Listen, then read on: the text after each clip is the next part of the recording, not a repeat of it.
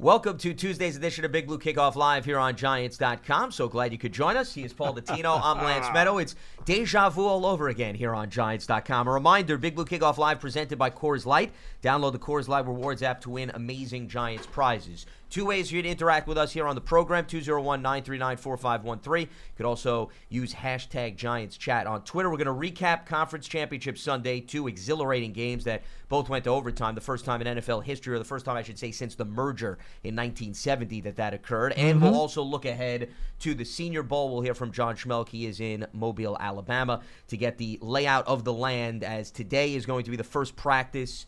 The next three days they'll practice leading up to the game over the course of this weekend. So a lot to tackle over the next 60 minutes. We'll get to your phone calls, we'll get to your tweets, but let's start with what was a wild conference championship Sunday, Paul. And we now have the table set for the Super Bowl. Patriots Rams. Coincidentally, a rematch of really what started the dynasty for the Patriots. They wound up beating the Rams for their first Super Bowl of five, and now they have an opportunity to sort of come full circle to continue their dynasty. And we'll start with the Patriots and the Chiefs. And New England getting it done again in crunch time. I don't think that necessarily surprised many. The ability for Tom Brady and the offense to make one big play after another, despite what Brady did, I think guys like Julian Edelman, Chris Hogan, and Rob Gronkowski also, Paul, deserve a lot of credit. On multiple drives, those guys made some highly contested catches, helped move the chains. As great as Brady is, I don't think some of the weapons around him gets enough credit, as well as the offensive line. Here, we know this from covering the Giants. The key to getting to Brady and flustering him is to put pressure on him, get some hits on him. Well, you look at the box score, Kansas City Chiefs, zero sacks, Paul. And I'll take it a step further one quarterback hit. Zero sacks, one quarterback hit, and the Patriots ran for over 170 yards. They won in the trenches. They won on the offensive line. And what has that been? That's been the theme we talked about, right? All p- postseason long. 10 for 10. So there you go. Okay? That's the bottom line. Yeah. 10 for 10. All 10 postseason games to this point were decided by the team that won the trenches. It happened in the Rams Saints game also, because if you recall, it was the pressure by the Saints defensive line that got through in overtime against Brees, forcing that ball when he got hit to flutter up and get intercepted, which eventually led to the winning field goal by Los Angeles. Folks, I'm going to keep saying it until, I don't know, I retire. And that's probably another 50 years from now, so you're stuck with me. I'm sorry. the trenches. It always starts in the trenches. Your percentage chance of winning a game is so much greater when you win the trenches more than any other factor on NFL Sunday. That's just the way it is. And it happened with the Patriots as well. You cited the stats.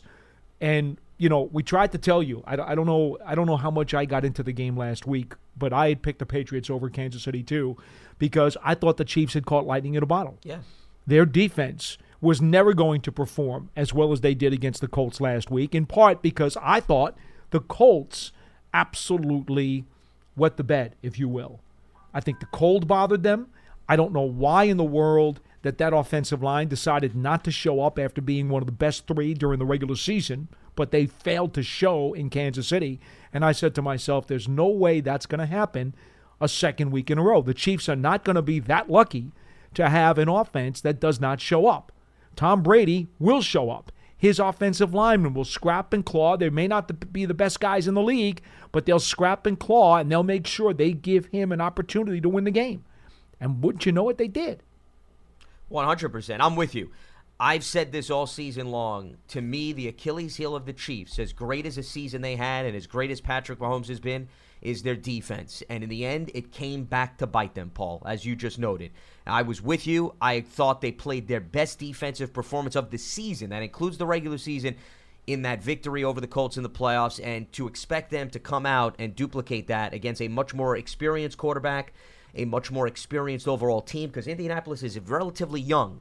Not as battle tested Mm-hmm. And as of dome players on New England. Correct. So the cold weather, which you knew wasn't going to impact the Patriots, Not because they're a cold weather team, and clearly it did not. And the weather turned out to be not as bad as everybody anticipated. They thought there was going to be an Arctic storm and so forth. But I never thought that the Chiefs' defense was going to be able to duplicate that. And you look at the fourth quarter, both teams combined for 38 points, Paul, in the fourth quarter alone. So it was an offensive clinic, and if it was going to play out to be an offensive clinic, I don't think anybody doubted that Tom Brady and the Patriots were going to have trouble moving the football. So that was not a surprising finish at all. I think, though, no matter where you stand on the Patriots, they deserve a tremendous amount of credit, Paul. We're, we're talking about mm-hmm. nine Super Bowl appearances for the Patriots, okay? You know, I do not like to single out the quarterback. For the New England franchise, since Tom Brady took over as the starter, nine Super Bowl appearances in 17 seasons in which he was the full time starter. That's more than half the amount of years that he's been under center that the Patriots have managed to get to the Super Bowl. You know, what's amazing to me, I remember when the 49ers, beginning in 1981, went to the playoffs in 18 out of 22 seasons. Think about that for a second. Yeah. 18 playoff appearances in 22 seasons for that 49er franchise. Walsh and Seifert, uh, you know, the whole Montana era, the, the Steve Young, et cetera, et cetera. 18 out of 22. They won five Super Bowls during that time. And quite frankly, that made me nauseous. And I said to myself, okay, fine. Maybe that'll be the last time we see something like that. And then the Patriots came along. Well, but listen, you can attest to and of this. course, they play in a pansy division, which of course helps because none of the teams in that division can get out of their own way. And quite honestly, that was also part of the reason the 49ers kept going every year because their division was a joke for a long, long time. And it was almost like they just had to show up and they knew they were going to be the division champs.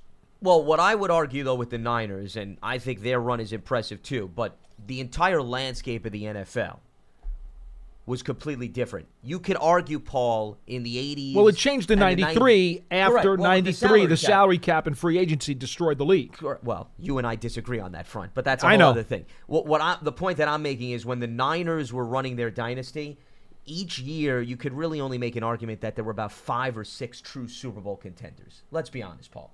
Whereas today, in today's NFL, before the playoffs started, you and I could have made a case for all 12 teams to win the Super Bowl. I don't think that was a stretch. Well, I, had the Patriots and the Saints, but I had New Orleans winning, so I'm already out. Well, but but the point is, and you're not wrong for picking those teams. But what I'm saying is, is that I could have made a case for Kansas City. Oh, you absolutely could regardless of their short. The quicksand of parity. Yeah, it exactly. also rules in the postseason as well. One hundred percent. So what I'm saying is, is that to me, the New England dynasty is more impressive because when San Francisco played, there were really only about five or six true contenders.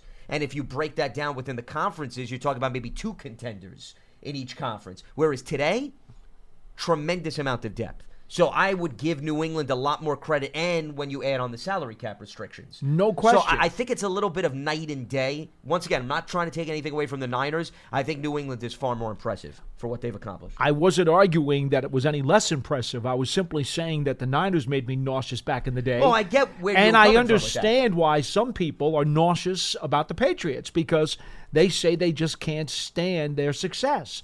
I felt that way about the 49ers back in the day. It was like I'm just tired of seeing this team in the playoffs every single January. And and so I get it. Now, I personally, I will tell you this, I personally don't hate the Patriots. Neither do I. I have tremendous respect for Bill Belichick. I knew him when he was a Giants assistant, and I happen to know he has tremendous affection for this franchise still to this day, and probably will take it with him till the day he dies. I don't hate Bill Belichick. I may not particularly like Tom Brady in terms of off the field, the, the kind of guy that he is, and the kind of persona he he, he Easy to hate winners. Yeah. Okay, but I also recognize that, you know what? He has passed Johnny Unitas as the greatest quarterback who's ever played. I get that. Greatest player who's ever played, like Bob Kraft says? No, no, no, no, no. That's Lawrence Taylor, Mr. Kraft. I'm sorry to uh, to have to correct you, but Lawrence Taylor is the greatest pro football player who's ever walked the face of the earth. Case closed. Don't even have that conversation with me because you lose. But anyway. Montana, I think, belongs in the conversation too. I mean, you didn't even bring him up. I was surprised you just went to Johnny Unitas. You could continue to stare at me. Joe Montana Johnny, Johnny belongs in the Unitas was so many decades ahead of where everybody else was. He called his own plays. He ran two minute drills. Johnny Unitas was the greatest quarterback until Brady knocked him off. Well, I think there's a lot of people that would beg to argue there, including myself. Only only young folks who were Well, from the young- ESPN wait a minute. generation. Joe Montana played a few decades You know, you ago. You you you bow Hey, on your knees to Bristol because ago. everything that's Not on. Sports Center you think is like the, the end all be all. No, uh, you, Paul. You, if you're making that statement, you don't know me very well. Well, then go- go back I'm- to the wait A minute, hold on a minute. I'm holding off the LeBronaholics, okay, when it comes to the Jordan debate. So don't even go there. That I'm a subscriber to Sports Center and these conversations today. I- that is insulting. That you'd even Do- throw me. do into you that department. understand that I am insulted do- by that. all right, do you understand- I want a public apology. On All right, I'm sorry. Live.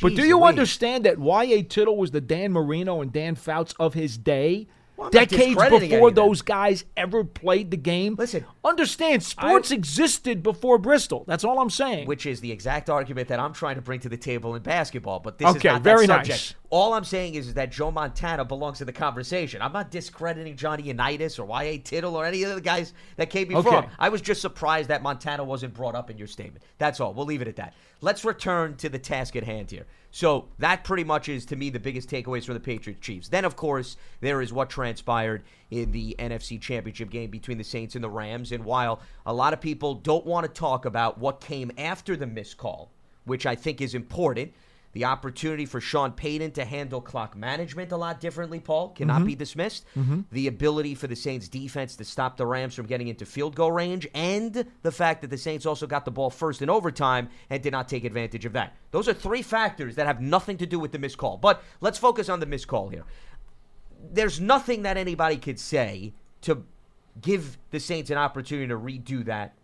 It was clearly a missed call. The league has admitted that.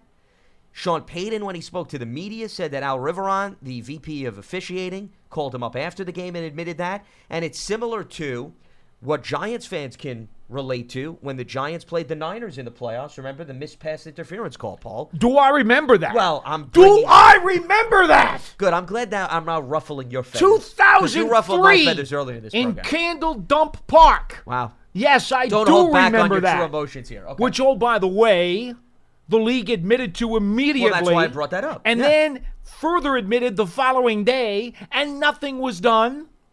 By the way, that was also the final play of the game. Correct. Okay, when Okeafor tackles Richie Seubert downfield for a non-called pass interference. I get that Tam Hopkins was downfield illegally. Offsetting penalty should have been called, and they should have had another chance at the winning field goal. Absolutely. And guess what? The league said, sorry, Giants, we made a mistake. Let's just move on. I don't want to hear any tears out of the people in New Orleans Well, because they had chances there too. The Giants, it was the final play of the game. And you could say all you want about how they blew the lead. That's fine. But it was the final play of the game. They should have had that opportunity to re kick that field goal. No, no, I'm sensitive to that one. And in or 16, milk the clock more. well, the, the, the Saints could have milked the Well, clock. that's what I was The referring to. Giants were in a position where it was the final play of the game. Well, that's why I brought it up. I brought it up because I think there are some common traits between both. There's there are some com- there are differences and some common traits. Here's what's common about it: the league did nothing after 2003 to change correct to have their methodology or whatever it may be. Yeah. And so 16 years later, when something similar happened, they're still caught with their hands on their hips. We're sorry. Well, but here's the Not thing. good. But, but here's the important part of the conversation. I'm, I'm glad Do you I remember to this. 2003? Well, good. I'm, I'm glad Holy that uh, smokes! I got things. Uh, Were you even born? Yes, I will. Boy, You're really trying to. Don't, like, don't go there. You already had one strike. That's two now, Paul. One more strike. I'm doing the remainder of the show solo. Okay. 201 939 4513. I am, though, glad that you brought up whether or not this is going to change the conversation when it comes to reviewing of penalties. And the Canadian Football League, the CFL, does have rules in place where they have an opportunity to review penalties. but- Since 2014. Yes. So it's re- recent, but it's been effective. It actually, from what I read, it influenced one of their most recent championship games where there was a pass interference call and they wanted to take another look at it. So you could argue that that does help promote fair play. But here's the thing to look at with respect to this play it was a non call, Paul. Nothing was called. It's one thing to call pass interference and then go back to the film and review it to see whether or not it's true. If there was no pass interference call, and this is the conversation that the competition committee is going to have to have, how are you going to then put rules in play that you'll have an opportunity to look back at that? That's to me going to open up Pandora's box, judgment call left and right. It's one thing if pass interference is called to go back and look at it. If it's not called, I don't see how you're going to have rules in place to address that. in this particular instance, and I agree with you, in a broad brush type of scope, it's going to be very hard to somehow legislate it. But here's what I will say in this particular instance there was a helmet to helmet hit on defenseless receiver. There were a number of things that Okay? been called. Yeah. Now, now, if you put that under the scope of replay, if you say any helmet to helmet hits are now reviewable, that that would have covered that play. And we would have not even dealt with the pass, Pass interference. I hear what we you're saying. simply would have said there was a helmet to helmet on a defenseless receiver on a guy who just came charging in and cracked the guy helmet to helmet. That in itself, okay, if you had just gone with that, which by the way does comply with the emphasis on player safety, Safety. 100%. right? I'm with you. Right? So you you you you can't argue that that is inco- in, um, not in uh, what am I looking for? It's not coherent or not in conjunction with what the league is trying to do. The league is saying they promote safety. Why can't I say all helmet to helmet situations can be reviewed, whether they're called or not called? If there is a helmet to helmet that is seen or not seen, we want the opportunity. To, hold up, let's buzz. We're going to take a look at that again, helmet to helmet. Well, the problem I have with that is then a team could then, let's say, challenge. And let's say you put this within the current structure of challenges so that you're not reviewing every single play. And you could make the argument as a coach, you know what? I think my guy was hit helmet to helmet. Go take a No, look no, no, it. no, no. So I'm not giving the coaches the right to challenge it. What I'm saying is the guy upstairs in the booth should have the opportunity to say, "Hey, that's a helmet to helmet." Buzz down and say, "We got a we got a flagrant helmet to helmet here. You guys missed it. We're, we're throwing a we're throwing a flag there." And you're telling me that you want this to be the entire game, not within two minutes. Correct. Not within. So what I'm saying Correct. is, it's going to open up Pandora's box because then you're going to have plays that are being reviewed, where it maybe brings something else up to the forefront, and then you're going to have the language saying, "Well, even if you discovered that on a helmet-to-helmet review, you can't change the play." Do you understand I'm what I'm saying? I'm simply I'm I'm narrowing the focus I hear what you're saying. saying Yeah. in the interest of safety, okay? In the interest of safety, I'm coming at this from a totally different angle. And it just comes to, to, to the forefront for me because of this particular play. My my suggestion does nothing to alleviate the pass interference call. But what it does do, it enhances player safety. So if they're so gung ho about player safety, why are we not going all out and saying, hey, you know what? There are helmet to helmet hits that are called, or for example, the roughing the passer on Tom Brady, when the Yeah. guy did not hit him in the head. And it was very clear on the first replay right away. He didn't get hit in the head. I'm saying, let the guy upstairs in the replay booth, if he has an opportunity within the first 30 seconds, okay, to review a helmet to helmet or non hit to the head, whether it's called or not called, he has a chance to get that right. To me, that's in the interest of safety. That should not be debatable. That goes with what the league is trying to promote. I just think that there's got to be some restrictions on that, or else you could be reviewing every single play. And that's what I don't want to see because I think that would kill momentum and you'd have a stop and go type of a pace of a game. And I don't want to see football become that. I would like to see them have conversations about challenging penalties that are called and using that within the structure of the challenge flag so that maybe you give teams an opportunity if, to your point, roughing the quarterback is called. They looked at replay up top. Your coaching staff tells your head coach, hey, it wasn't. You throw the flag. That gives you an opportunity to review that. That I would like to see as part of the conversation. Okay. Part And of what you question me on, though, is what happens when you see something else within the scope of that replay. Well, same situation for you. If I'm challenging a holding call or No, a pass that's, that's the call, only thing they can look at. That's what I'm saying. You have to narrow no, the I- scope. I, am agreement. Meaning, if you you go to the ref and you say we're challenging roughing the passer, then if they discover on the back end of the play somebody was hit or whatever it may be, illegal contact, no.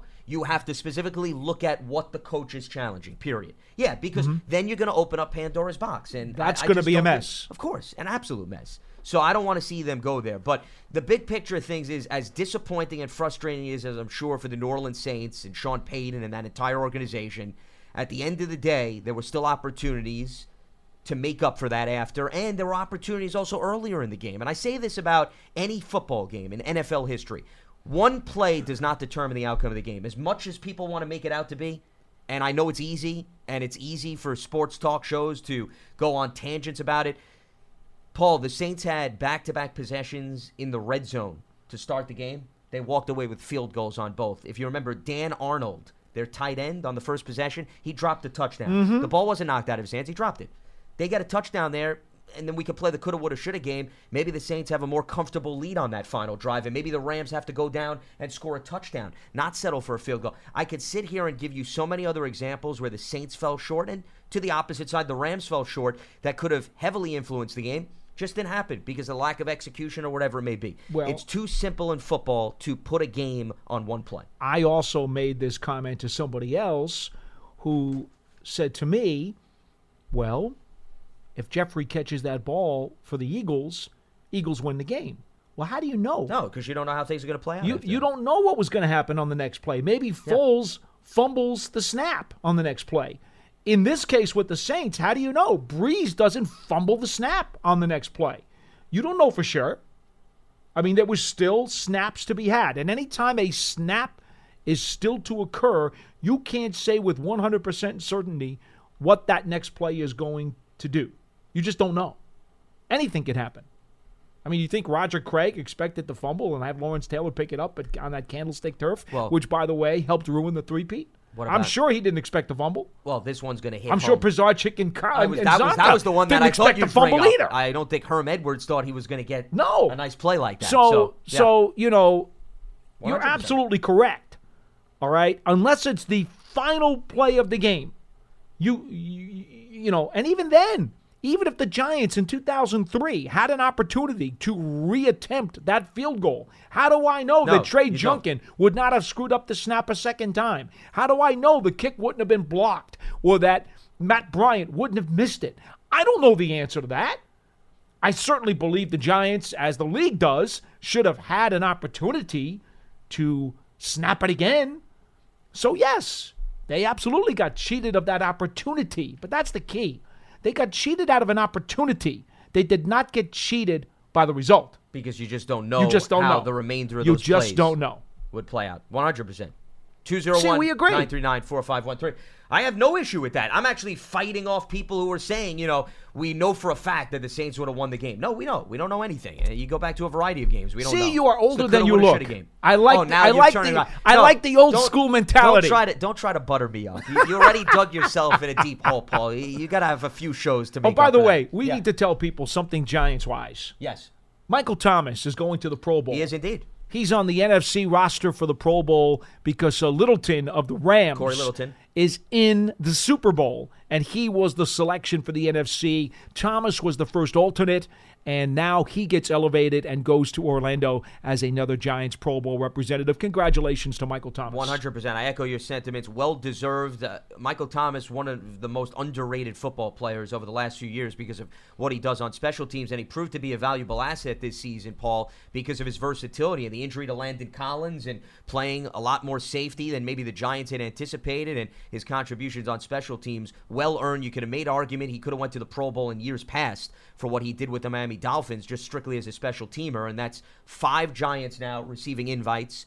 Only four are going to play because Landon Collins is injured, but Olivier Vernon, Michael Thomas, Aldrich Rosas, and Saquon Barkley, all first time Pro Bowlers mm-hmm. out of the five. Landon Collins is the only repeat. So, congratulations, obviously, to Michael Thomas. Glad you reminded us of that. And another reminder you should follow Giants.com and the Giants on social media all week for live coverage from the Senior Bowl as well as the Pro Bowl since that is a related note. We are going to be talking Senior Bowl a little bit later on on the program, but right now we want to open up the phone lines, postseason, Giants offseason plans, everything up for di- dialogue. 201 939 4513. Joe is in Pennsylvania. He gets us going on Tuesday's edition of Big Blue Kickoff Live. How are we doing, Joe? Hey, wonderful. Missed you guys yesterday. Um, Well, thank you. Me too. I wanted to work. first, like comparing quarterbacks, Paul, like you said, United, Tittle. Uh, uh, you know, having Brady number one of all time. Okay, The only thing I have against that, Paul, you know, it was a different game. That It them, was. Them quarterbacks really got hit, you know, and they they had to stay in there. Where you know what I mean? Like you've seen in this play uh, playoff game there, you were talking about the ref. The, the guy reaches around uh, the the the tackle or the guard and touches Brady on the shoulder, and there's a flag. You know that's Well, Joe, ridiculous. There are you know? so many things besides the rules changes that have helped today's quarterbacks. Think about this, okay? How many of yesteryear's quarterbacks had to play in domes? Not too many of them got to play in domes. Unitas never had a chance to play in a dome. Okay? Yeah. Uh, so, you know, neither did Tittle. I mean, in fact, it was the weather conditions that screwed Tittle in championship games. If you remember back in the early 60s, he played in horrible, windy, nasty, cold conditions, and his passing game wound up getting hindered by that. So you had weather conditions then. You also didn't have artificial turf fields. They were playing on baseball fields, dual purpose stadiums.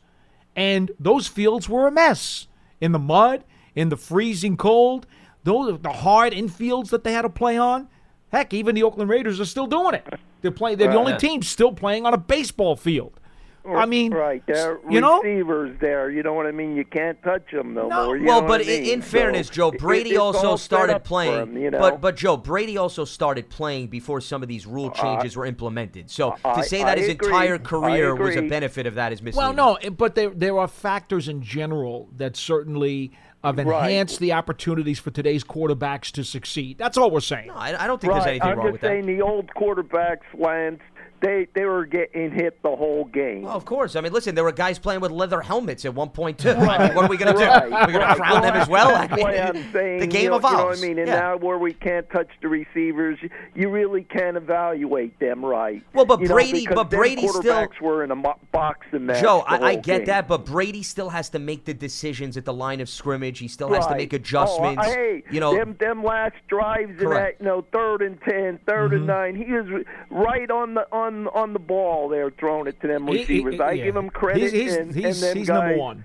yeah. He's number So- one. He's taking the throne. Yeah, Go ahead, Joe. Right, right. Now, uh, you know what I mean. This, this stuff here again. I know you're arguing about the refs again. It is ridiculous. I did hear uh, they were saying that that referee was changing uh, his jersey with uh, Gurley from the No, Rams. that No, was- Now, that, that stuff was should be fake. That was a Instagram. Photoshop photo, Joe. That Todd Gurley put up on his Instagram account as a joke to rub it into people that were irritated. Well- there was no well- validity to that whatsoever. None. Well, but but whatever. I mean, there was so Well, it's much. not whatever. It- no, no, it's definitely that not stuff has truthful To in be straightened out any them ridiculous part. calls. They have to.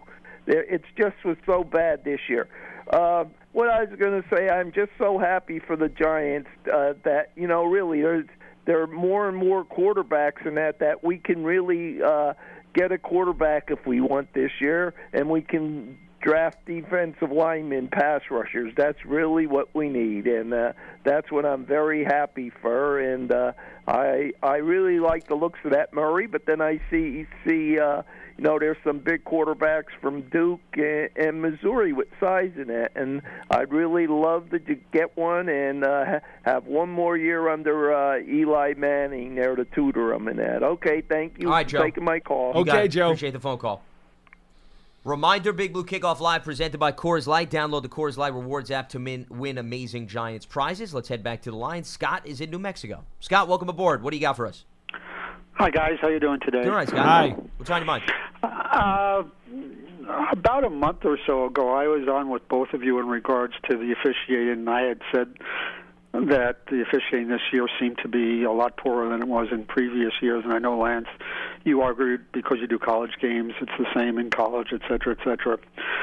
So my point is this: uh, on a blatant call that was missed in the Los Angeles game, even though I had picked Los Angeles to win, uh, I'm just worried: uh, is the officiating actually destroying the game? Because I'm almost on pins and needles when I watch a game that I'm waiting for the call. And because you're leaving it up to the discretion of the referees, even though I agree with you that reviewing every call is a Pandora's box and, and is not good for the game, when you leave it up to the discretion of the referees on almost any play, because on almost any play you can actually call a penalty, are, is the game getting destroyed from within, and what countermeasures can you do Well, to stop the officiating this I mean way? that that's the human element of the game. In, in an NBA game, can I argue the same thing? That every call is in the hands of the officials. Can't they call a foul on every single play if they wanted Right, but to? what what happens What- to the element of the game? Because there are rules in place. You're not supposed to hold anybody beyond five yards if you're a defender. Correct, but- but like that's anything out, else- that's out the window on almost every single game that you watch. Uh, I think I think it depends on the officiating crew. I, I mean, clearly, like I said, some officials are going to really hone in on that, and others are not. For example, the Seattle Seahawks. You know, when the Legion of Boom was together, they were known for their aggressive approach at the line of scrimmage. Mm-hmm. But they would Right. always just go to look at how things were called in the first quarter to determine what they could get away with. So to me, it's like anything else. The officials do set the tone of a game. I don't disagree with you, but that's the human element. And the human element has been around ever since the game was brought to the forefront. So it, you're never going to have the perfectly officiated game. That, that's what I think people need to understand. You're never going to have everything go according to plan. There's going to be calls missed. There's going to be bad calls calls, and it, good teams overcome the ins and outs of the human element of the game. That's the, how I've always the felt. shame of this, Scott, and and I'm you're probably going to be very surprised to hear me say this, but I'm of the opinion, uh, especially in these critical games. Although I I don't want to get into the argument about inconsistencies, I like officials who let the guys play. Okay, Right. I'm not one who wants to see 35 penalty flags in the game. I really, I'm not. Having said that, these egregious mistakes that are changing the course of history and people's lives and the blood, sweat, and tears that every organization and every team puts into a season to have it potentially altered by a horrific call, that doesn't seem just to me. And yet, and yet, again, I'm one who wants to see the players play. Uh, the, you know, for lack of a better term, I can't stand when ticky tack penalties are called. Now, technically, those are accurate penalties. And one could argue that if I'm going to be so upset when a penalty is missed or called incorrectly, well, then how could I say that ticky tack fouls are also incorrect? It's a, it's like a contradiction. So I appreciate it if you want to get on my case, but that's kind of how I feel. I, I, I hate the egregious miscalls or non calls, but I'm okay with letting the ticky tack stuff go because I think that the athletes need to determine the outcome of the game on the field with their skill and their experience and their wiliness. And if there is certain gamesmanship, you know, and I remember, you know, Sam Madison and Everson Walls, two veteran defensive backs, when they got to the Giants, they were masters of how to pick at a guy's jersey on the way down the field. It wasn't away with. really holding, but it was kind of like, you know? Yeah. And and it was like that's how they learned their craft and that's how they became experienced and good at their craft. I kind of want to let those guys be able to do that, but at the same time, the egregious stuff makes me sick. Well, is there a way, and I think, Lance, you had talked about this, about creating some rules for the referees where you, you can do better things with them or train them better, et cetera. Because I think the game's sort of getting, as I mentioned earlier, sort of getting destroyed because you're waiting for the penalties. You, I understand the human element, but I also understand that you have to go call a game correctly. It's just like any other job. If you don't do it very well, then obviously Well, you shouldn't be in that job. the So- officials, to your point, are part timers. They've got jobs during the week, and then they travel to the destinations and officiate games. So, I mean, if the NFL wanted to make them full time employees, and then they go through training each and every week, and it's a full time year round job, you could maybe argue that that should certainly help improve the efficiency of their job performance. But the NFL's got to decide to go there you know, the individual officials, if they want to stay sharp, the only way that they can do that is to find time in their daily lives to do that. So, you know, like anything else, the more you do it, to your point, Scott, yeah, I would say you're going to be better at your job. But I also think that when you go full speed and you're watching things, as opposed to us who are on our couches or in the press boxes, I don't think people understand how difficult it is to be an official. Now, I get it, it was an egregious miscall, and I'm not defending that. It's Right. it stinks for the Saints. It really does because they would have maybe had an opportunity to finish that game differently. I'm not excusing that, but what I will defend is I don't think people understand how difficult it is to be an official, and I think people take that job for granted that they can put on a zebra shirt, they can run up and down the field and make calls, and, and, and I think people would be up for a rude awakening, and I'd I- love to see it. I've been talking about this since 1997, so I'm Right. really, really, really, really, really into this this topic. I had suggested to George Young back in, in 98, actually. I had said, George, they need to have a better recruitment and schooling policy for refs to come into the league. What I had suggested to him then when he was VP of football operations with the NFL, I said, George, there are a number of receivers and defensive backs, okay, who are coming out of the NCAA ranks and not making it to the NFL. And some of these guys are very intelligent people who really know the game, but they can't make it into the NFL in training camp. Why not recruit those guys? And let's say the safety from Oklahoma is really smart, really intelligent, and he's a heck of a player, but he can't make it into the NFL. He keeps getting cut after two years. Why not say, hey, you want to stay in the game? ref. We're going to recruit you and we're going to make you an NFL referee. How would you like to go to referee school? Because not only is he going to be fit, he's going to understand the game from the players and the coach's perspective. And he is probably going to be really good in using his judgment on the field as to what a penalty is or isn't. Right. And of course, I got dismissed out of hand, and it's been that way for mm. decades. Well, but that was my plan. Well, you've got to put in the time to even make it to the level of being an NFL ref. They take them from the high school and the college level, and they got to put in X amount of years before they're even. Can I considered ask you a question? Yeah. How many NFL officials today, and I don't know the answer to this, how much of them ever played the game, even at a high school level? It's a good question.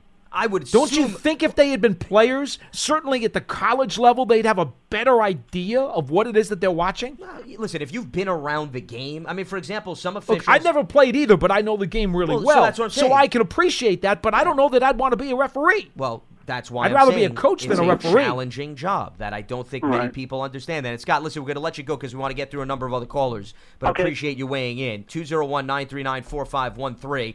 Let's go to Marco in Connecticut. Marco, welcome to Big Blue Kickoff Live. What do you got for us? Hello? Hello, Marco. Marco. Uh, yeah. Okay. How about Coach Marvin in Delaware then? Uh, Coach Marvin, what's happening? Hello. Yes. Hello? Hello. hear me? Yes. Oh, now so now we apparently have Marco on the line. Marco, what's happening? Hey, Lance. Yes. Hey, no, I'm doing well, guys. Um, good stuff on the on the uh, on the rules stuff, and I wanted to jump in, but I'm, I'm going to stick to my point on why I called. Um, I think watching this the, the two games though, leading up to it, I think we can all agree that the four teams playing were probably the four. They were statistically two, and and uh, and their seeding, they were the four best teams in the league.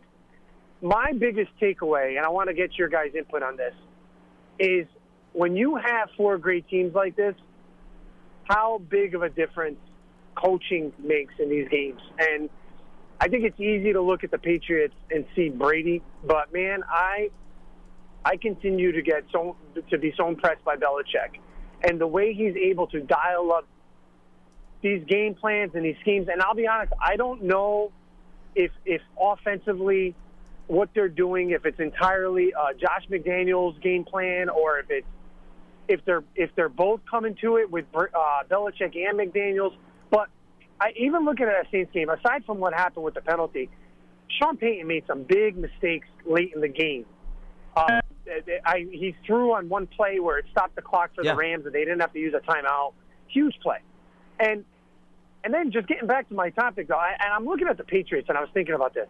They lose so many players every year because they have hard a hard line of where they're gonna of where they're gonna pay guys, and we've always talked about that. Mhm. Um, Solder ends up on the Giants. He was their starting left tackle. They also lost Cam Fleming, who was who I think was starting with them last year, but ended up in Dallas. And I'm not sure if they lost anybody else. And the way and and by the way, guys, they don't draft really well. I don't know if anyone has talked about that. They don't. They've lost on a lot of draft picks. They pick up guys off the scrap heap and they Yeah. turn them into functional players, is what they do. Well, you know what? They have a lot of volume of picks. They have a big volume, so they figure the more guys they pick, the increase of the chances of having them pan out. That's a big But- part but- of their but- philosophy. But here's but here's where I'm impressed though. When you talk about their specifically their offensive line and their coaching, I know Scarnecchia is a great coach. Been I with the organization for, for me, many that, years. That, that that was the biggest takeaway for the weekend. It's like these guys, these are all great players, and you can find great players in all capacities: draft, free agent, undrafted, trade, Canadian League, whatever. If you don't apply the right coaching and guys that can actually fit into the system, it doesn't matter. It doesn't matter because what they're doing, Brady just gets older, less mobile. However, he doesn't get touched. He doesn't get touched, and now and I, and there's there's uh, some time to go before the Super Bowl, but that's I'm already thinking. I'm like I think that's they're going to scheme Aaron Donald and Suh right out of the game, and they're going to force those linebackers, which really aren't great for the Saints, uh, for the Rams, to beat them. And and Brady is going to have a field day throwing to his running backs in the flat, and I I don't think it's that easy, but they make it look so easy. So I, I guess I wanted to get your opinion on just coaching altogether. I mean, I mean these guys are top top players, but what is your opinion on if on how the coaching is making a difference uh, with the teams around the league, especially with so much parity? Well, there are some Thanks, guys. coaching staffs. You got it, Marco. Appreciate the phone call. There's many coaching staffs that believe this is what we do well, and this is what we're going to do against every opponent. And then there's the New England Patriots who say to themselves, "Yeah, we do certain things well, but we're going to focus more on the matchups, and we're going to look to expose the matchups." For example, against Kansas City, who could tell me what Tyreek Hill and Travis Kelce did in that conference championship game? And I think those are two extremely talented players who had two mm-hmm. really good seasons. Those guys were relatively quiet. I don't remember either one of them having a big game changing play other than Paul. I remember Tyreek Hill catching a deep pass down the right sideline that Patrick Mahomes threw to him off the run. Outside of that, I thought New England did a nice job saying, you know what? Mahomes, you want to beat us? You're going to have to utilize your running backs. You're going to have to utilize Sammy Watkins. You're going to have to utilize guys that haven't necessarily been doing a great deal of the heavy lifting all season. So he's a very matchup oriented coach, and he doesn't ma- mind varying his game plan week to week. Whereas other coaches feel we've been doing this well all season. We've been using this personnel. We're going to stick to it. That to me is the biggest difference between New England and the rest of the league. Belichick doesn't get concerned about only having three or four days of practice to implement some new looks. They trust the system and they trust their personnel. That's why they make constant changes. Well, and they have an outstanding coaching staff, which 100%, leaves yeah. no stone unturned. They're relentless, just like Belichick is. And then they make sure that they get guys on the team who have the mentality to accept that type of, of, of approach. And they are willing. For example, David Andrews, okay? Andrews is their starting center. Undrafted rookie free agent in 2015. He's the starting center. He's the guy making the line calls. He's the guy who's handing the ball to Brady on the snap. That's a big position. Undrafted rookie free agent. Do you know who the highest draft pick is on their offensive line? Just take a guess. Highest draft pick, I want to say, what, a fourth rounder? Joe Thuney, Okay. okay, was a third round Third draft round pick. out of Yeah. North Carolina State. He is the highest draft pick on Yeah, because I know Trent Brown's a fifth rounder who they acquired from San Francisco before this season. So that's why I thought a mid round pick. Mason's a fourth. Yep. and Cannon was a fifth. Third round is Coach the those guys up. highest draft pick they've got, and their starting center was an undrafted rookie free agent. Okay? But what do all those guys have in common? The mentality to buy in to everything that is the Patriots way, to get coached up, to understand that it takes a relentless amount of teamwork, effort, and study to excel and let's not forget this selflessness or unselfish play, if you will. Use whatever type of word you want to use.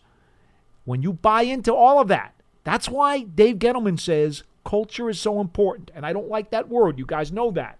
But it's about the mentality, the philosophy, and the work habits of your locker room.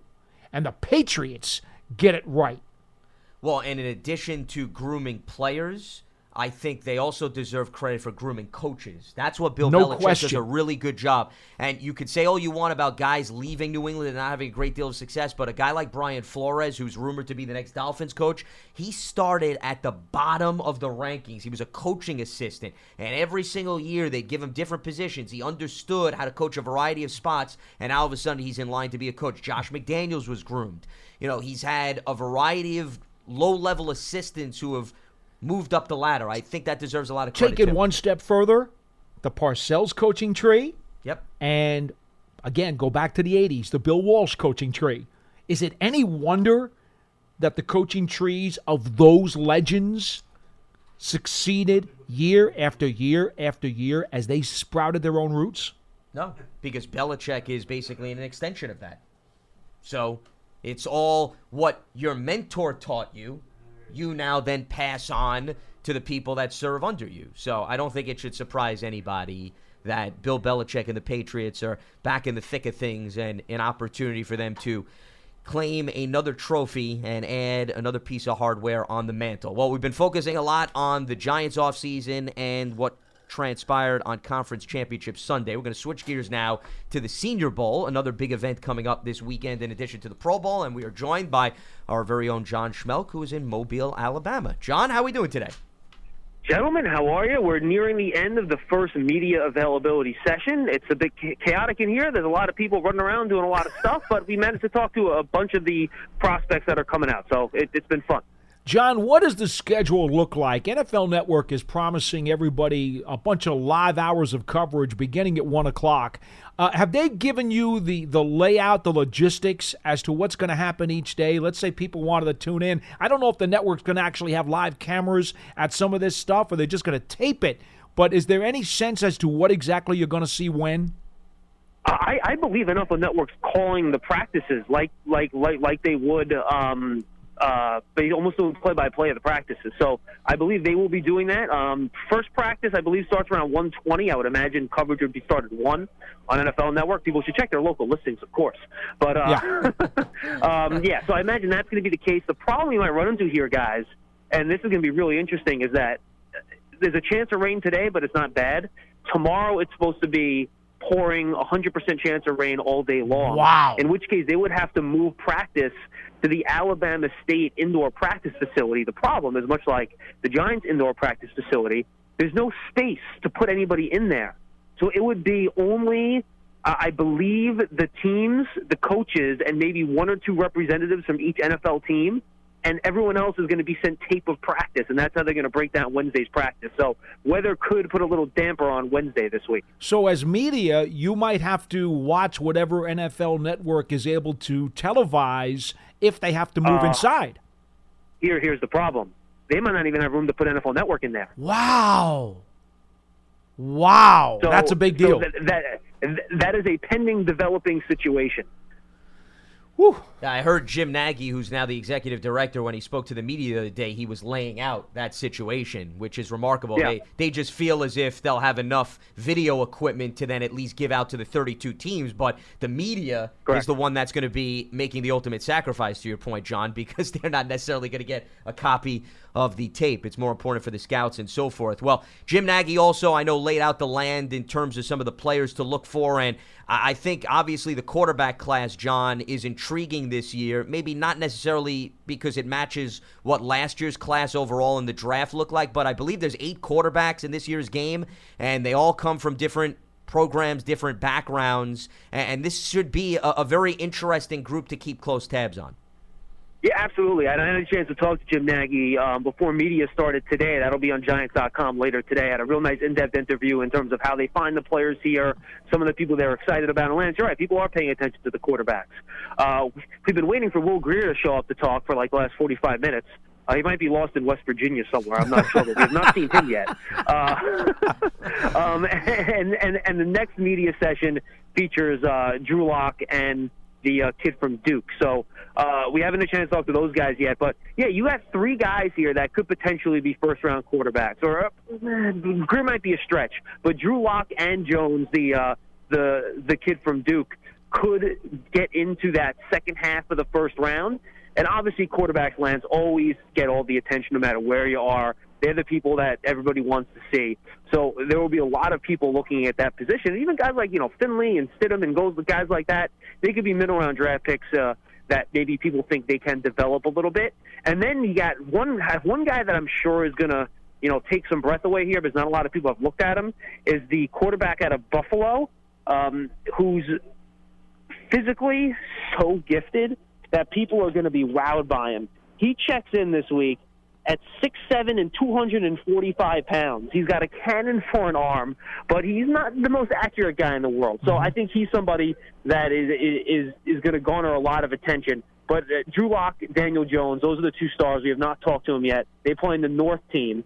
And uh, they'll be the guys everyone's keeping an eye on. And John- that's before ahead. you go, Paul. I just want to say who John was just referring to. That's Tyree Jackson out of Buffalo. Yeah. Yeah, he's a moose. He's a Daunte Culpepper Oh, yeah. type physical specimen.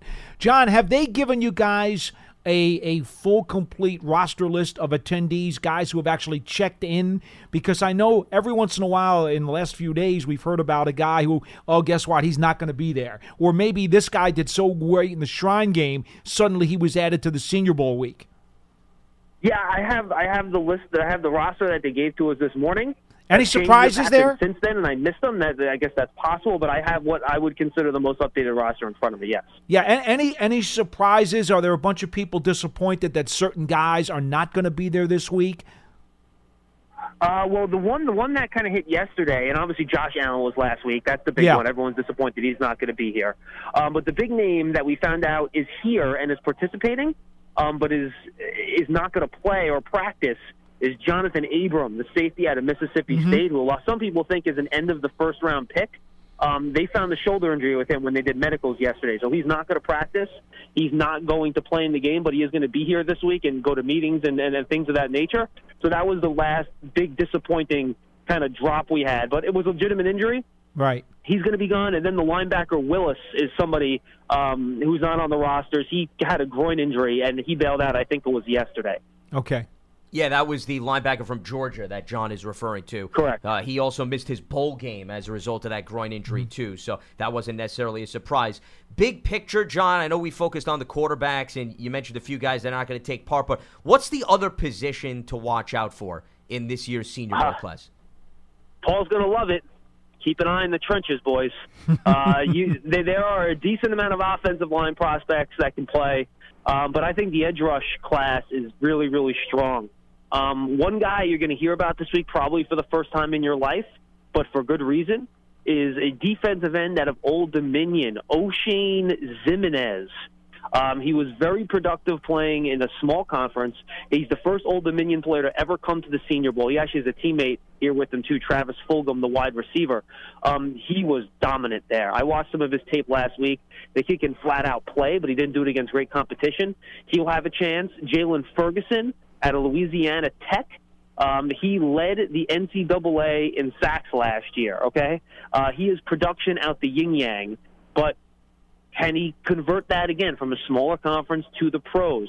Uh, that's someone to keep an eye on. Montez Sweat, he's a likely first round pick. He's between 15 and 25 on a lot of people's big overall boards. Uh, he measured in at 6'6 with 35, I think, in 7 eighths or 5 eighths arms today. The guy's got poles. That's Jason Pierre Paul type length with the arm. So uh, those are those. That's a position group. And then at, at offensive tackle, I think Andre Dillard is someone you watch from Washington State. Now, Paul's not going to like it because Paul knows what they do at Washington State. Yes, they pass. that's right. They don't run the football. So I, I just talked to him a few minutes ago. He's not the biggest frame guy. He's more of a left tackle pass pro type. And he was actually talking about. It. He goes, "Yeah, I've been working and getting into a three point stance the last few weeks. It's different." Oh, gee, I'm glad somebody actually told him he had to learn that for a change. Oh Yeah, man. Paul's and, not and a then big fan of Mike by the Leach. way, Dalton Risner is an interesting guy. He was a tackle in college. People think he might be a center. You got a couple of the guys from Wisconsin that are here that are good players. That you know, Wisconsin, well, you know how good how good they are producing offensive linemen. So uh, that'll be something you definitely keep an eye on. But remember, guys, the way the Senior Bowl works is only seniors. Yeah. You know, these skill positions, Yep. receivers, running backs, and stuff like that, these guys all come out early. Yeah. You don't have many great seniors at those positions. So uh, you get more of the bigger guys here that are seniors that are going to show out. Well, John, you said that they're talking about rain for tomorrow. Do they know, eh, or do they have any anticipation that it's going to affect the third or fourth day in terms of actually getting to the game as well? What are they saying? Well, there really isn't. Yeah, there really isn't a fourth day. Friday really is, is basically your, your NFL Saturday. It's a day off. right. Uh, there's really nothing going on on Friday. Uh, no, Thursday's supposed to be beautiful. It's supposed to be in the mid 50s and sunny. So Okay. Thursday should be a full day of practice, and I think by the weekend it should be clear too. So really, the only day you're in danger of losing is Wednesday. Yeah, because really, that really puts a, and I'm not trying to be funny, but what a damper that puts on the whole thing. I mean, because there's so many guys who are there specifically because they need to see these people up close and personal, and to think Yeah. that they might actually lose the opportunity because they got to worry about moving them in is just that's just horrible. Well, John, I hope you packed the raincoat or the umbrella at least. He's working sidelines for me during uh, college season. Well, he knows. I'm just he saying. knows. I, I I hope he brought the necessary instruments. That's all. you got, you got the- locked and loaded. There we go. That's good to hear. NEC, NEC hat, NEC jacket, NEC gloves. Come on, John. I know you had that stuff. Ready to go, baby. All right, John. We will speak to you as you move forward with your coverage from Mobile, Alabama, the rest of the week. We'll talk to you tomorrow, John. All right, that is John Schmeelk, our very own from Mobile, Alabama, the latest in terms of the Senior Bowl. I did hear Jim Nagy's press conference, and I'm glad John hit on that. He did not sound very optimistic about Mother Nature because the media was questioning the schedule, and he was like, Yeah, we got a college lined up, but don't expect to be able to watch and view practice. Their plan is they're going to be able to distribute tapes to the 32 teams, but the media is not going to like the game plan based on how the layout of the field just does not allow them to take advantage of it. I'm not trying to be a wise guy, but the combine is held indoors in Indianapolis, first at the Hoosier Dome, and now, of course, at at uh, So Lucas Oil Stadium. Find a new location well, for the Senior Bowl. I'm just asking you, Listen, right? It's It- a I mean, for such an important event, a week long event which carries a number of critical results and factors into teams' scouting plans and their, their drafting plans, wouldn't you think that they would have that's fair. kind of thought about a Well, better and- facility that could deal with this? And I know the Senior Bowl is synonymous with Alabama. I'm not saying that I'm an expert on Alabama, but I find it hard to believe that they don't have some indoor facility in Alabama that can at least house NFL workouts or something to that degree. So perhaps that's something to look into. I don't know what the track record is or the weather. there may be contracts and could be, sponsorships course. and different that has to be commitments that, that kind of have them locked in. But Yeah. if this should happen and they get 100% horrible rain tomorrow and it does cause such a dramatic impact on the scouts' ability to do what they want to do, again, people have to think ahead. Okay, it just seems to me that too many things happen in, in pro football where people aren't thinking ahead. The problem is you just you never know what the forecast is going to be, and it's hard to predict that three or four weeks in advance. But in, in these times where you have so many dome stadiums and dome facilities that have sprung up in the last 30 years, you would think that someone would have said, hey, let's take advantage of this when we have a chance. Well, the ones that get hurt the most, listen, I understand the media is going to be irritated and this and that. It's really the players because the whole point of the Senior Bowl is to try to raise your stock. And if the media is not there to help raise your stock and talk about you and do interviews, you're not necessarily taking full advantage of the resources around you. So those are the players that I think suffer the most. It's not so Yeah. much the scouts and everybody else. To me, it's the players. The Senior Bowl is so that you can showcase your skill set. So that's the unfortunate part. All right, I know we're a little bit over, but let's try to squeeze in another caller or two before we wrap up shop here. A lot of people waiting patiently. Coach Marvin is on the line. Coach Marvin is in Delaware here on Big Blue Kickoff Live. What's happening, Coach Marvin? How you doing, Lance and Paul? Hey, coach. Good night, Coach. What do you got for us? I got, guess I got to go quick. Um, Want to try to squeeze in another caller? Yeah. yeah, yeah. Um, well, I was go- um, well. I wanted to say uh, I lived in New England for 27 years, so I saw the Patriots from their bad times to where they are. And uh, this guy that called earlier is thinking that they're going to neutralize um, the Rams. I, I kind of like disagree. I think um, what they're going to the beat New England because they're well coached, obviously, is you got to compress the the the throwing zones. Where what I mean by that, they are they are a dink and dunk type of team. They like crossing routes majority of the time. They don't stretch the field. And if you notice over the years, they never really drafted a really good wide receiver. So they don't have outstanding receivers. So what they do, they try to utilize Grunt and Edelman, which they always been doing, um, replacing these uh, slot receivers with quick guys, and so they can have two-way goals. And that's what they're basing it on. I, I believe that this is a team that matches well against New England because the outside corners can play man to man, and then you can come down into those zones against those crossing routes. And I think that's what um, Wade Phillips, who is an excellent defensive coordinator, I think that's what they're going to do. Is they, they're going to make Brady hold the ball longer than he wants to, and that's what saves their blocking. Is they get rid of the ball. Oh, of course, They- yeah. If they're not getting rid of the ball, Brady has trouble. He has trouble with the Giants because they don't match up well in the middle of the field, uh, uh, up front. So he has to he holds the ball a little longer, and um, and then the Giants were able to get to him. Pittsburgh did the same thing this year. Jacksonville did the same thing this year. It can be done. It's just you got to have the personnel to do it. Well, and I would correct- argue, I think the Chiefs did have some of the personnel. I mean, they did tie with Pittsburgh for the team lead, the league lead, excuse me, in sacks this year. Chris Jones, Justin Houston, Dee Ford, those guys get after the quarterback. New England completely neutralized those guys. Well, they did neutralize them, but again, look at the passing that they did. It was a lot to Edelman underneath, a lot to the tight Well, end. and also over the middle of the field, though, they utilized Edelman too. You know, Brady was throwing about 20 yards down the field to Edelman and Gronk too. Uh, it wasn't so many, much just dinking and there wasn't many there. But I mean, coming out of the slot, I don't know if he threw it 20 yards or compared to Edelman running it 20 yards. I'm just saying they played a lot of their safeties with deep, playing uh, cover two at times.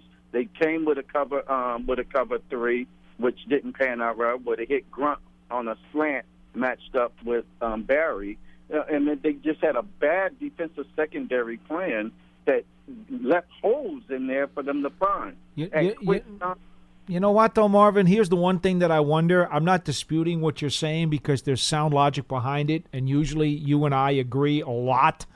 Um, I'm not so sure that they're going to be able to force the Patriots to become so one dimensional. Because if the Patriots can run the ball, and my goodness, Gronk was a phenomenal blocker the other day. He was a beast uh, blocking at tight end when he wasn't catching passes. And that's about as good as he's looked all season and maybe in the last three years. He was just an absolute monster uh, in helping that line find holes and plow a their way. blocker. I mean, if if Brady's going to have the opportunity to maintain balance throughout the course of the game, then what you're talking about is not going to have much of an impact. Um, I, and I agree, being you agree. With, uh, I mean, I can agree with those things. I'm not going to say you're wrong. I'm just saying with the tight end, with the corners that they have, they can play press against these mediocre receivers they have. Well, They I have also- spot- yeah. I, I think this is also going to be a game, Marvin, where they're going to try to utilize James White out of the backfield because the Rams, to me, don't have coverage guys that match up well with running backs. Mm-hmm. And we saw that with Alvin Kamara. And I'm not saying James White's Alvin Kamara, but I think they're going to go after those linebackers and see whether or not they can cover guys out of the backfield. and I agree with that. But Donald is a different beast. He is. He's different than anybody in the NFL, and he's different than anybody they've seen. And also, Suh has played well in the last couple of weeks. He's come on against the run in the last couple of weeks. No, you can be right. You can be right. But I will be calling you after that Super Bowl to find out if I was right or wrong. But um, We got two weeks, yep. want- the other thing I want to talk about is the, the refereeing. Um, I don't agree with instant replay for um, for interference call. I don't know if that was a helmet to helmet. I'm used to seeing helmet to helmets where they use the crown of the helmet. He didn't look like he used the crown. And watching it on TV, I thought something was wrong with it, but I wasn't clear until they slowed it down. And then I said, "Oh yeah, that's a pass interference." But when I first saw it, it just looked weird. It looked like he got there to almost the same time as the ball when it eventually first happened from the angles we was watching it. But uh, it, it was a bad call, but I wouldn't open up that box where I mean I've lost a couple of games on bad calls, and, and I wouldn't. Course. You just have to deal with them. It's just a human error. It's like calling, like you said, Lance, in a in a basketball game, you can call a foul every time. In a in a baseball game, we, we complain about the strike zone all the time Yep. human errors is going to be part of the game, and you're just going to have to deal with them. And my my last thing, I don't know if y'all saw on the site, I talked to you about earlier this month about um, Sutton Smith. I guess they put him up on the uh, draft prospect today. I don't know if you guys saw that. No, I didn't. I I, did not. personally did not see that. Uh, obviously, we'll Yeah. check that out as they continue was- to update that. One one thing before you go, Marvin. I, it wasn't about the crown or the helmet. It wasn't a targeting thing that people were talking about. The fact is, he ran into a defenseless receiver, and helmet to helmet contact was involved. The defenseless receiver penalty certainly applies in that case, and it wasn't thrown. I'm not talking about a targeting penalty. I'm talking about Okay. hitting a defenseless receiver. You don't Yeah, have to was- use the crown to do that. No. Yeah, well, there yeah, was he was- clearly he- early he contact. was- that I think we can all agree. He was. He was defenseless. There was I- I no question about that. All right, Coach Marvin. A lot of calls missed in that, and we don't know what would happen. A good example, real quick, was remember when the Patriots, um, Edelman, they thought he touched the ball and fumbled. It was hard to see if Right. he Yep. or. You know what happened two plays after that? It was Edelman interception. took the Right. Ball and they intercepted. Yep. Uh, so you, You never know. what's gonna You happen. never know. There's a lot of calls Thanks, that Coach. could go both ways, and appreciate the phone call. Len is in Columbia, Maryland. Len, what's happening? Hey guys, Marvin's always a great listen. Yeah, He he really sure knows. is. He really knows the game. Yep. Um, you, you know, the worst penalty of the day on Sunday, to me, self-inflicted damage to your own team, was Dee Ford lining up Offside. offside, Yeah. Mm-hmm. on third down and giving Brady in the last two minutes more plays to try to score a touchdown. Mm-hmm. God, that was a devastating. Really, really, I, I don't know how you line up offside. I, I just, I don't get it. But it happens. It There's does. always one call like that in, a- in a game. But I thought that was the most difficult. You know, the most difficult of the, of of, of the calls. The good news, And, Len, uh, it really- was really legit. hurt That's the good City. news. Yeah. At least it Um, was a oh, I- legit I, call. was, I was really interested in your conversation with Joe from Pennsylvania earlier in the call, uh, earlier in the program. Um, you, you know the discussion between Unitas and the modern day quarterbacks and so forth. The one thing we could say about the Unitas era, and he really was great. I mean, Unitas was great. And anybody wants a measure of Unitas, go look at the last play of that 58 play, uh, championship game uh, of the of of the regular game, and then the first series of the playoffs. And oh my goodness, the was overtime. just dramatic. The overtime. But the one difference between the two, you know, you, I think you were both right if you, if that's if that's possible, and that is Joe's point was playing quarterback in those days was downright dangerous.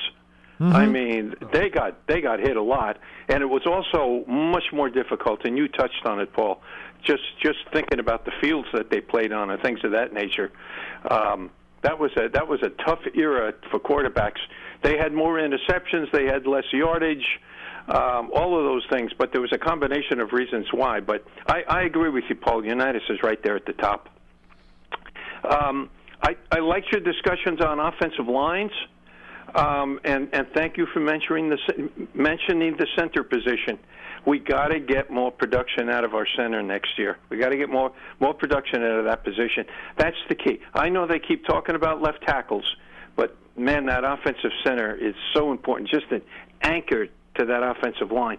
You know, there's an offensive tackle at Alabama State and John mentioned that that's where the practice facility, indoor practice facility will be. I just can't pull back the name, but he is a big dude and a highly rated offensive tackle. I think you're talking I could about remember the name. Tytus Howard. He's six Is six three it? eleven. Yeah. He's from Alabama Ye- State. Yeah, Alabama State. Yeah. Now I don't know if he's in the Senior Bowl. He is. He, he's on the Senior Bowl roster. Yeah. He, he's on the roster. Good. He'll be a good one to watch. He's um, the write-ups on him have been very good, very good. Um, the best thing about the um, Senior Bowl for me is those measurements. I mean, you get the first accurate, semi-accurate anyway measurements. I mean, sometimes you know schools like Notre Dame they give they you know they give you a weight and a height freshman year. And you can set, you can find that same height and weight on the Yeah. guy in senior year. It never Well- seems never seems well, to but- change. but so Len- we begin to see height and weight.